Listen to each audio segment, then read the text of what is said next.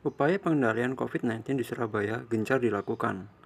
Forum Pimpinan Daerah Kota Surabaya beserta Forum Komunikasi Pimpinan Daerah Jawa Timur melakukan sidak pada masa pemberlakuan pembatasan kegiatan masyarakat atau PPKM. Selengkapnya akan kembali disampaikan oleh reporter kami. Sobat muda, PPKM atau pemberlakuan pembatasan kegiatan masyarakat di Surabaya saat ini dilakukan di berbagai tempat umum seperti pada hari ini digelar inspeksi mendadak di sejumlah pusat perbelanjaan atau mal di Surabaya. PPKM yang berjalan di Surabaya berlaku sejak 11 hingga 25 Januari 2021 dengan menerapkan instruksi Menteri Dalam Negeri untuk memperlakukan pembatasan kegiatan guna mengendalikan penyebaran virus COVID-19.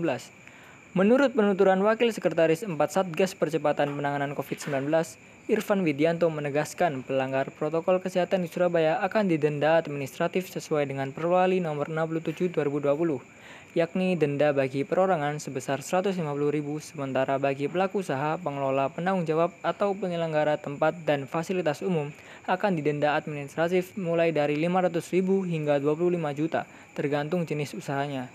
Namun pada sidak kali ini semua pelaku usaha telah menerapkan peraturan dengan baik sehingga tidak ada yang didenda melaporkan untuk New Gen FM. Tommy melaporkan. Sekian laporan berita dari kami.